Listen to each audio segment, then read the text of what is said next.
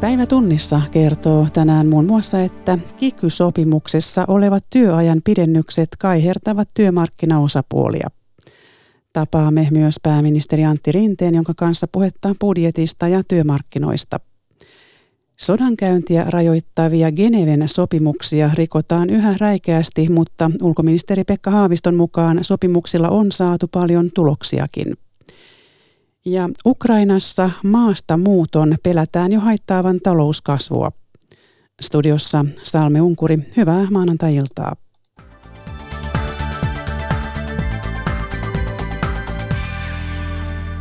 Kiky-sopimukseen sisältyvän työajan pidennyksen jatko on aiheuttamassa kitkaa syksyn työmarkkinapöytiin.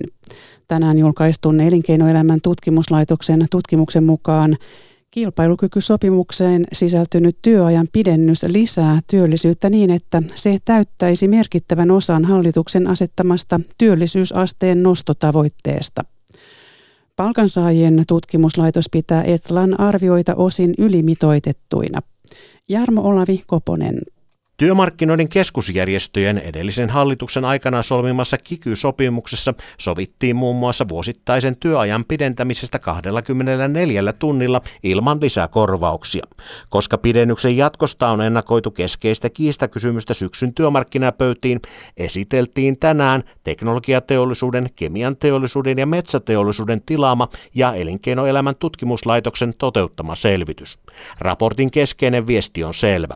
Etlan tutkimusjohtaja puheenjohtaja Antti Kauhanen. Kokonaisuudessaan kikysopimuksen myötä meidän arvion mukaan työpaikkoja syntyy noin 20-40 000, vähän oletuksista riippuen, ja tämä pelkän työajan pidennyksen rooli tästä oli noin 40 prosenttia. Jotta työllisyysaste nousisi hallituksen tavoittelemaan 75 prosenttiin, tarvittaisiin Etlan mukaan ainakin 40 000 työpaikkaa sen lisäksi, mitä on ennusteiden mukaan muutenkin syntymässä.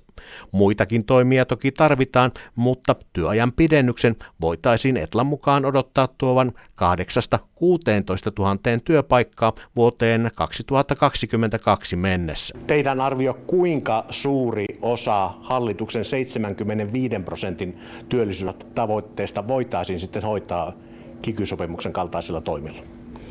No jos otetaan oppia tästä aiemmasta sopimuksesta, niin jos olisi samaa suuruusluokkaa, niin niillä saataisiin noin puolet karkeasti ottaen tavoitteesta. Myös ammattiliittoja lähellä olevassa palkansaajien tutkimuslaitoksessa myönnetään, että työllisyys on kohentunut. Kikyn työllisyysvaikutusten mittakaavasta ollaan kuitenkin eri mieltä. PTn tutkimusjohtaja Tuomas Kosonen. Hieman yläkanttiin vaikuttaisi olevan kikypaketin niin kokonaistyöllisyysvaikutukset. Kuinka paljon näihin Etlan selvityksen tuloksiin voidaan tai kannattaa tukeutua syksyn työmarkkinaneuvotteluissa? Kun nämä perustuu tämmöiseen karkean malliarviointiin, niin tämmöisiin tarkkoihin lukuihin ei kyllä kannattaisi liikaa tuijottaa tässä. Hallitus valmistautuu jo syksyyn. Edessä hämöttävät siis budjettineuvottelut ja työmarkkinakierros. Samaan aikaan talousennusteet hiipuvat.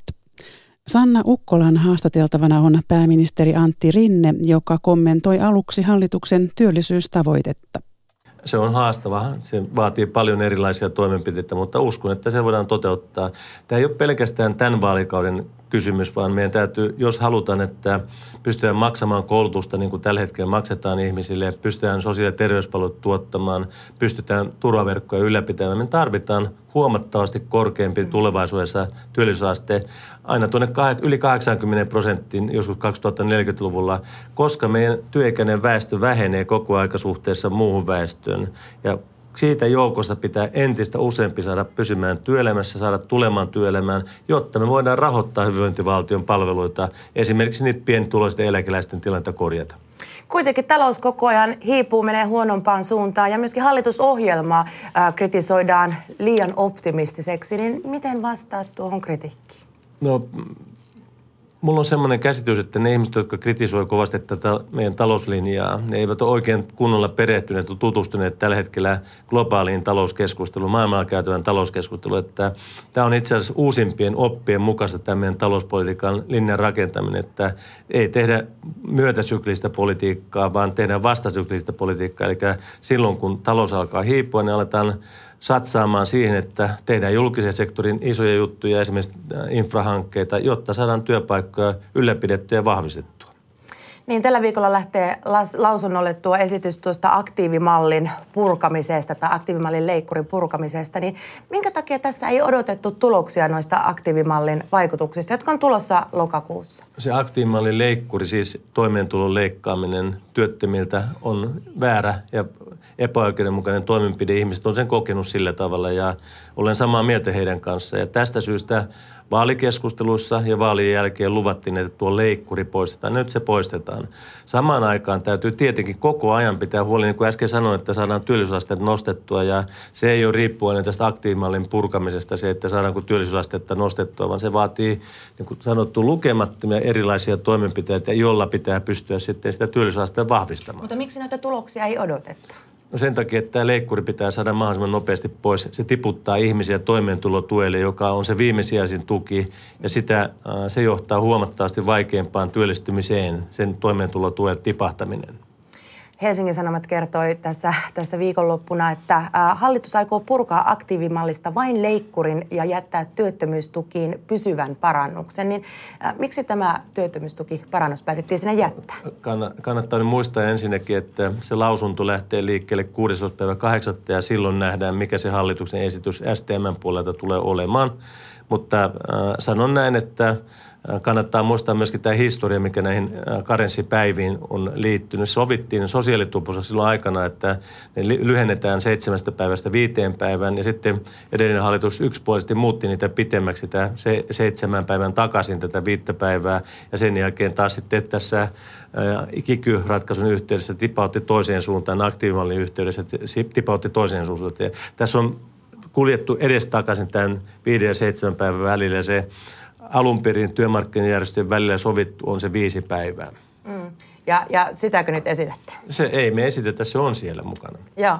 Mutta eikö nämä päätökset, aktiivimallin leikkurin poisto ja omavastuupäivien jättäminen ennalleen, niin eikö nämä molemmat vie teitä kauemmas tästä 75 prosentin tavoitteesta? No, kummankaan osalta tällä hetkellä on tutkittu tieto, miten vaikuttaa työllisyysasteeseen. Mulla on oma oletus siitä, että tämä toimeentulon leikkaaminen ja siirtäminen ihmisiä toimeentulotuelle vie päinvastaisen suuntaan kuin mitä on tavoitteena ollut, että työllisyysaste ei tule nousemaan sillä, että leikataan ihmisten toimeentuloa, jotka yrittää päästä palveluiden tai työ, työpaikkojen piiriin ja samaan aikaan tiputetaan näitä ihmisiä toimeentulotuelle. Se ei todellakaan lisää minun arvion mukaan työllisyyttä. No minkälaisia konkreettisia toimia sieltä sitten on tulossa? Budjettineuvottelut ovat alkamassa ja nyt hallitukselta perätään, perätään kovia työttö, työllisyys, työllistämistoimia, niin mitä hallitus on tekemässä? Hallitus on tekemässä merkittäviä, merkittävän määrän toimenpiteitä, jotka tulee johtamaan työllisyysasteen nousemiseen pikkuhiljaa. Niin kuin sanon, että tämä ei ole – tämä työllisyysasteen nostaminen vain tämän hallituskauden asia, vaan sinne tarvitaan pitkälle tulevaisuuteen. Meillä on tavoitteena tämän vaalikauden aikana luoda 60 000 uutta lisätyöllistä. Se on se tämän hallituksen tavoite ja me pyritään siihen erilaisilla keinoilla, joita aletaan nyt sitten budjettiriihenen yhteydessä ensimmäisiä valottaa ihmisille, mitä ne tulee olemaan ne keinot. Onko ne tämmöisiä niin sanottuja pehmeitä keinoja vai onko siellä myös kovia keinoja, velvoitteita? No, riippuu vähän miten määritellään, että semmoisia keinoja minä en ole valmis viemään eteenpäin, jossa leikataan ihmisten toimeentuloa, kun ihmiset yrittää päästä palveluiden tai työn, työn syrjästä kiinni. Mm. No onko jotain ihan konkreettista kerrottavaa tässä vaiheessa, että mitä työllistämistoimia siellä tulossa? No mä oon itse asiassa viisi vuotta jo siitä lähtien, kun olin valtiovarainministeri, edellisen, edellisen, edellisen hallituksen valtiovarainministeri, siitä lähtien on yrittänyt viedä eteenpäin vahvasti tämmöistä hyvin vähän byrokratiaa sisältävästä digitaalisesta alustasta, jonka kautta voisi palkkaturvapäätöksen saada niin, että se oma työttömyysturva, se peruspäiväraha olisi siellä, joka valtio maksaa, niin olisi siellä sen rahoituksen pohjana. Ja nyt se on etenemässä tämä asia, että mä uskon, että vuodenvaihteessa meillä on semmoinen nettisivu, nettihakemus käytössä, jossa työntekijä, työtön työntekijä voi pistää sosiaaliturvatunnuksensa tänne hakemukseen ja saa päätöksen siitä, että onko oikeutettu palkkatukeen ja työnantaja täyttämällä Y-tunnuksen tänne samalle sivustolle saa tiedon siitä, että onko oikeutettu palkkatuki työntekijään. Ja Tällä tavalla voidaan byrokratiaa purkaa. Meillä on Ruotsista esimerkkejä, Tanskasta esimerkkejä siitä, että kun meillä on yksinkertainen järjestelmä, jonka puitteissa toimitaan tässä palkkatuessa, se palkkatuen määrä kasvaa, palkkatukityön määrä kasvaa ja se johtaa merkittävästi työllisyysasteen lisääntymiseen. Mm.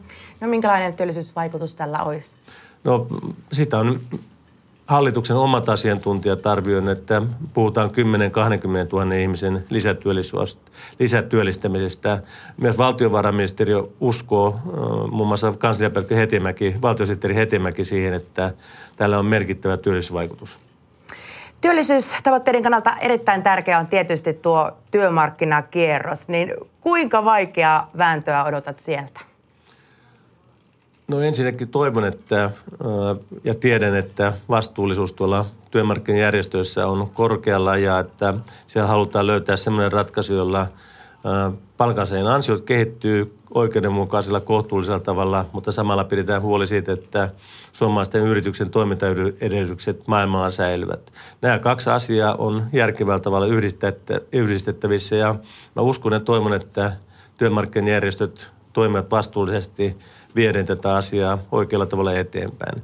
Tällä hetkellä näyttää yksittäisistä asioista tämä vanha kikysopimus vaivaavan työaika, näkö, työaikojen näkökulmasta ja saattaa 24 tunnin 20, lisääminen vuodessa. Lisää ilman palkankorotuksia. Kyllä. Tai ilman palkkaa oikeastaan näin. Ja, ja sitten tämä lomarahaleikkaukset julkisen sektorin ahkerilta ihmisiltä on vaikuttaneet sillä tavalla, että näistä saattaa tulla ne isoimmat asiakysymykset palkkojen lisäksi.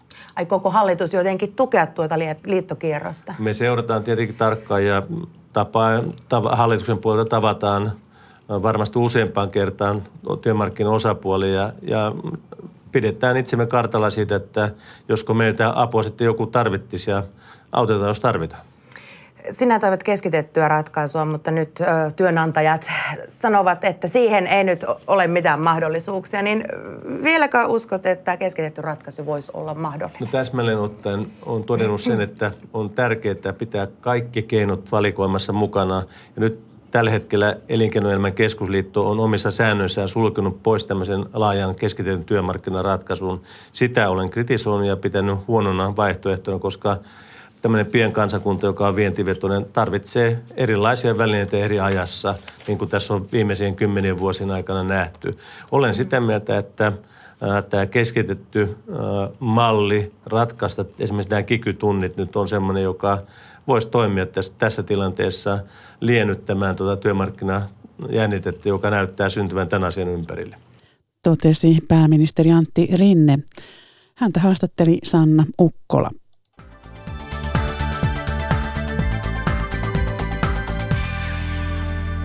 Ja ulkomailta. Kaikki Hongkongin kansainväliset lennot on peruttu iltapäivällä. Hongkongilainen lentoyhtiö Cathay Pacific varoitti samalla henkilöstöään sekaantumasta mielenosoituksiin. Protestit lentoasemalla ovat jatkuneet tänäänkin. Risto Mattilan raportti iltapäivältä. Hongkongilaiset mielenosoittajat ovat hakeneet kansainvälistä huomiota istumalla protestina lentokentän saapuvien lentojen aulan lattialla. Mielenosoittajien kannalta temppu taisi toimia, sillä tänään kaikki lennot peruttiin. Hongkongilainen lentoyhtiö uhkaa lisäksi erottaa mielenosoituksiin osallistuvat työntekijät. Rikoksesta tuomitun luovuttamista Manner-Kiinaan mahdollistavan lakiesityksen vastustamisesta alkaneet mielenosoitukset ovat runsaan kahden kuukauden aikana muuttuneet jopa mellakoinniksi. Loukkaantuneiden määrä on pysynyt kuitenkin suhteellisen pienenä – Viikonloppuna Kiinan televisio esitti tunteisiin vetoavan poliisin haastattelun. Nimettömänä esiintyneen poliisin ääntä on muutettu turvallisuussyistä. Tunsin avuttomuutta nähdessäni kollegani loukkaantuneena. Ei voi tietää, kuka on seuraava. Se voi olla vaikka minä. Kukaan ei halua nähdä poliisien loukkaantuvan, hän sanoi haastattelussa. Hongkongin poliisi esitteli tänään vesitykillä varustettua panssariautoaan varoittaakseen mielenosoittajia mahdollisesti kovenevista otteista. Näin ainakin tulkitsee demokratialiikettä puolustava poliitikko ja journalisti Claudia Mo.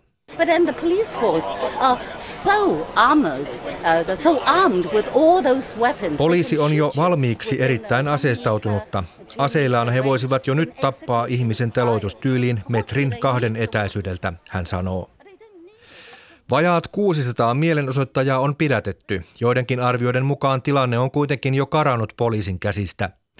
Hongkongilaisen lakiasioihin keskittyvän säätiön puheenjohtaja, asianajaja Lawrence Ma väläytti, että mielenosoitukseen osallistumista voisi verrata jopa murhatuomioon, josta voi maksimissaan saada elinikäisen vankeusrangaistuksen. Tänään juhlitaan 70-vuotiasta Geneven sopimuskokonaisuutta, joka koostuu useammasta kansainvälisestä sopimuksesta ja koskee sodassa haavoittuneita sotavankeja ja siviiliväestöä. Aiheesta on Päivi Neitiniemen kanssa keskustelemassa ulkoministeri Pekka Haavisto, jolle aihepiiri on tuttu monista aikaisemmista tehtävistä. Haavisto kertoo aluksi, kuinka usein hän on nähnyt, että näitä sopimuksia rikotaan räikeästi. Kyllähän näitä rikotaan edelleen räikeästi ja, ja näin jossakin tiedon, että esimerkiksi tämän, jo tämän vuoden aikana, siis 2019, olisi noin 400 humanitaarisen avun työntekijään kohdistunut iskuja – iskuja ja, ja tämähän on mitä räikeintä Geneven sopimusten rikkomista, että niitä ihmisiä, jotka on tulleet auttamaan, jotka auttavat haavoittuneet, jotka auttavat siviiliväestöä, niin jopa heihin kohdistuu tänä päivänä iskuja. Ja kyllähän nämä viimeaikaisissa kriiseissä Syyrian ISIS-seikkailut ja Jemenin tapahtumat ja, ja muut ovat olleet esimerkkejä siitä, että, että valtavan paljon humanitaarisen oikeuden periaatteita on rikottu. Ja omassa työssäni valitettavasti olen myöskin niin Sudanin Darfurissa kuin Afganistanissa ja Somaliassa nähnyt tätä, tätä samaa. Ja, ja ehkä näin, että kun tämä on lähtenyt tietysti aikanaan niin kuin valtioiden välisestä sopimuksesta, niin yhä enemmän on tämmöisiä taistelevia ryhmiä, joille ei ole hajuakaan siitä, että sodalla on jotain pelisääntöjä ja niitä pitäisi noudattaa. Ja hyvin usein se kansainvälisen yhteisön tehtävä on, on näille konfliktialueille, näille taistelujen ryhmille kiikuttaa sitä viestiä, että – hetkinen, että jos te näin jatkatte tätä toimintaa, niin te löydätte itsenne kansainvälisestä oikeudesta sotarikoksista syytettynä. Ja tämä tulee monelle uutisena, että ei ole ihan sama, miten kohdellaan haavoittuneita tai vangittuja tai miten kohdellaan siviiliväestöä. Että tässä on hyvin paljon vielä tekemistä kansainvälisellä yhteisöllä, että nämä periaatteet tulee tunnetuksi. No kun ajatellaan sodankäyntiä, sehän on julmaa, se pyrkii tuhoamaan, ihmisiä kuolee, omaisuutta hävitetään, niin mitä rajoja tällaisessa kontekstissa sitten tarvitaan?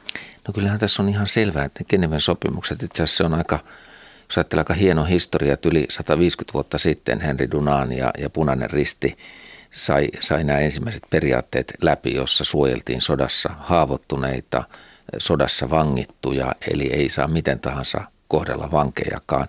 Ja sitten tätä on lähdetty täydentämään. Ensimmäisen maailmansodan kaasuhyökkäykset ja kaasuiskut tuli, tuli rajoituksia aseiden käyttöön, joka on tietysti jatkunut. Nyt, nykyään puhutaan hyvä, yhä enemmän myöskin ympäristön muuttamisesta. Itse asiassa ei, ei suoraan Geneven sopimuksena, mutta on, solmittu tämmöinen kansainvälinen ENMOD-sopimus, joka kieltää esimerkiksi tulvien aiheuttamisen, maajäristysten aiheuttamisen, eli siviiliväestön siviiliväestön kohdistuvien kärsimysten lisäämisen ja, ja kaikki nämä on hyvin tärkeitä. Aikanaan Vietnamin sota herätti tämän lehvästömyrkky tai, tai, tai kasvistomyrkky Agent Orangein vastaisen keskustelu ja näin poispäin. Että sodan pelisäännöt kehittyvät koko ajan ja, ja myöskin se ajatus siitä, että siviilejä täytyy suojella sodan aikana, niin kyllähän se on hyvin vahva. vahva. Mutta sitten on tällaisia tilanteita, niin kuin Jemen, jossa siviilit ovat aivan keskellä sodankäyntiä. Esimerkiksi Jugoslavian hajoamissodissa, niin siviileistään tehtiin oikein sellaisia suojakilpiä, että heidän sotilaat piiloutuivat siviilien taakse, ottivat pois univormut, menivät siviilivaatteisiin, ajoivat siviiliautoilla, piiloutuivat pommituksia siviiliväestön keskuuteen. Ja tällaiset, tällaiset asiat on myöskin tietysti sodan pelisääntöjen rikkomisia, että, että on, on hirveän tärkeää, että konflikteissa nämä, nämä sivilejä suojavat keinot säilyy. No, sanoit tuossa äsken, että, että syynä saattaa olla ihan tietämättömyys näiden sopimusten olemassaolosta, mutta onko se ainoa syy vai onko vain välinpitämättömyyttäkin? Hyvin usein se on kyllä välinpitämättömyyttä, että voi ajatella, että tämmöiset sissiryhmät ja, ja erilaiset paikalliset taistelevat ryhmät voivat olla täysin tietämättömiä näiden olemassaolosta. Silloin pitää sitä tietoa viedä perille, mutta valitettavasti silloin, kun valtiolliset toimijat ovat liikkeellä, niin silloin se on välinpitämättömyyttä. Ja kun ollaan nähty näitä esimerkiksi kemiallisten aseiden käyttö, käyttörikoksia ja, ja, ja niillä uhkaamista ja muuta, niin kyllä se on kyllä niitä on tehty ihan tieten tahtoin. Tietysti tällaisia aseita on kehitetty. Ja ehkä sellaisena uutena vielä valitettavampana ilmiönä on naisiin kohdistuva väkivalta, tällainen seksuaalisen väkivallan ja naisiin ja lapsiin kohdistuvan uhkailun ja tietoisen, tietoisen siviiliväestön häirinnän periaatteessa. Tätähän on nähty valitettavasti usein nyt eri sisällissodissa, se on hyvin tyypillistä, tyypillistä ja tämä seksuaalisen väkivallan mukaan tulo näin vahvasti on vielä – ehkä semmoinen valitettava tämän ajan ilmiö. Mm. No mekin tiedetään ainakin Syyrian sota ja Jemen, jossa, minkä mainitsitkin, jossa on näitä kauheuksia tapahtunut, mutta onko Geneven sopimuksella kuitenkin sitten merkitystä, että, että vaikka niitä ei noudateta juuri näissä pahimmissa paikoissa? No tämä on juuri kiinnostavaa, että, että useinhan tämmöiset taistelevat ryhmät saattaa haaveilla, että, että heistä tulee jonain päivänä sitten oman alueensa ehkä ministereitä, ehkä edustajia, ehkä maaherroja, kuvernööriä, mitä nyt haaveilevatkin. Ja kun kansainvälinen yhteisö sanoo, että te ette tule ikinä istumaan neuvottelupöydässä, vaan te istutte sotarikostuomioistuimessa, jos toiminta jatkuu tällaisena, niin aika herkällä korvalla näitä viestejä joskus kuunnellaan. Ja, ja olen itsekin ollut muun muassa sellaisissa tilanteissa, jossa on otettu siviilejä panttivangeksi ja muuta, ja silloin kun on tuotu hyvin vahvasti se näkemys, että kysymys on sotarikoksesta. Jos tämä kohdistetaan tällä tavalla sivileihin, niin nämä ryhmät, taistelevat ryhmät on saattaneet muuttaa käyttäytymistään. Ja mitä lähemmäs tullaan tällaista neuvottelupöytää, rauhanneuvottelutilannetta, niin, niin käyttäytyminen korjaantuu helposti, koska ei haluta sitä, sitä mainetta. Ja tässä mielessä, vaikka tilanne on niin synkkä kuin se tänä päivänä on, niin voidaan sanoa, että tämän sopimusten 70-vuotisen historian aikana valtavan paljon ihmishenkiä – suojattu valtavan paljon humanitaaristen työntekijöiden työtä, mahdollistettu valtavan paljon ihmisoikeuksia turvattu näiden sopimusten kautta. Pekka Haavisto, kun mainitsit nämä tuomioistuimet, niin toisaalta näistä sotarikostuomioistuimista on sanottu, että niiden toiminta on hidasta, kestää vuosikausia. Niin, niin onko, onko todella tehokkaita keinoja sitten puuttua, puuttua kunnolla tällaisiin asioihin? No useinhan lähtökohta on monissa kriiseissä, että ensin pyritään saamaan se sotiminen loppumaan. Ja, ja kun aina on tästä rauhan ja oikeuden välisestä suhteesta, niin joskus on niin, että sitä oikeutta ei pystytä heti tuomaan. Oli se sitten Polpotin Kambotsa tai joku tämmöinen, niin se voi kestää vuosia, että päästään siihen oikeudenkäytön piiriin. Saadaan ensin ne veriteot loppumaan ja, ja näin poispäin. Joskus joudutaan ikään kuin hetkeksi tekemään, voisi sanoa tämmöinen sopimus paholaisen kanssa, jotta, jotta väkivalta loppuu. Jugoslavian Milosevic oli varmaan aika hyvä esimerkki, että hänen kanssaan ensin tehtiin rauha ja sitten tuli se oikeus kuitenkin seurasi, seurasi perässä ja näin monessa konfliktissa ja minusta tämä, tämä täytyy niin kuin jossain tilanteessa hyväksyä, että sitä oikeutta ei heti voida toteuttaa, mutta siellä se aina seuraa ja, ja oma – viestin on aina ollut rauhanneuvottelutilanteissa, että nyt lopetetaan väkivaltaisuudet ensin, päästään siihen, että aseet lasketaan alas ja sitten tulee, ja olen aina sanonut sen, että sitten tulee se vaihe, jolloin selvitetään, mitä kukin on tehnyt. Hmm. Mainitsit punaisen ristin, joka on, jolla on ollut merkittävä rooli jo silloin ihan niillä synty, sopimuksen syntyjuurissa. Suomen valtio ja ulkoministeri tässä tapauksessa jatkaa humanitaarista apua juuri punaisen ristin kautta. Niin tähän lopuksi, millainen on tämä humanitaarisen avun tilanne, kun kehitysapurahojen kanssa on jaettu viime vuosina lähinnä sitä niukkuutta? No eihän voi sanoa, että sitä koskaan on mennyt riittävästi. Aina on – pula aina, aina niin kuin jaetaan niukkuutta, mutta Suomen punainen risti on omassa toiminnassa, omassa kansainvälisessä toiminnassa ollut hyvin esimerkillinen. Ollaan viety vaikeisiin tilanteisiin kenttäsairaaloita, ollaan pystytty auttamaan. Nyt vaikka kun on paljon puhuttu tästä Syyrian alholin leiristä ja, ja näistä, näistä naisista ja lapsista, jotka ovat sielläkin, niin ensimmäinen, joka sitten kuitenkin on lähtenyt liikkeelle, on ollut punainen risti, jolla on siellä kenttäsairaala pohjoismaisella suomalaisella punaisella ristillä. Eli hyvin vaikeisiin olosuhteisiin, hyvin ri, riskialtisiin olosuhteisiin Punainen Risti on pystynyt lähtemään liikkeelle ja, ja heille suuri kiitos siitä. Näin ulkoministeri Pekka Haavisto, jota haastatteli Päivi Neitiniemi.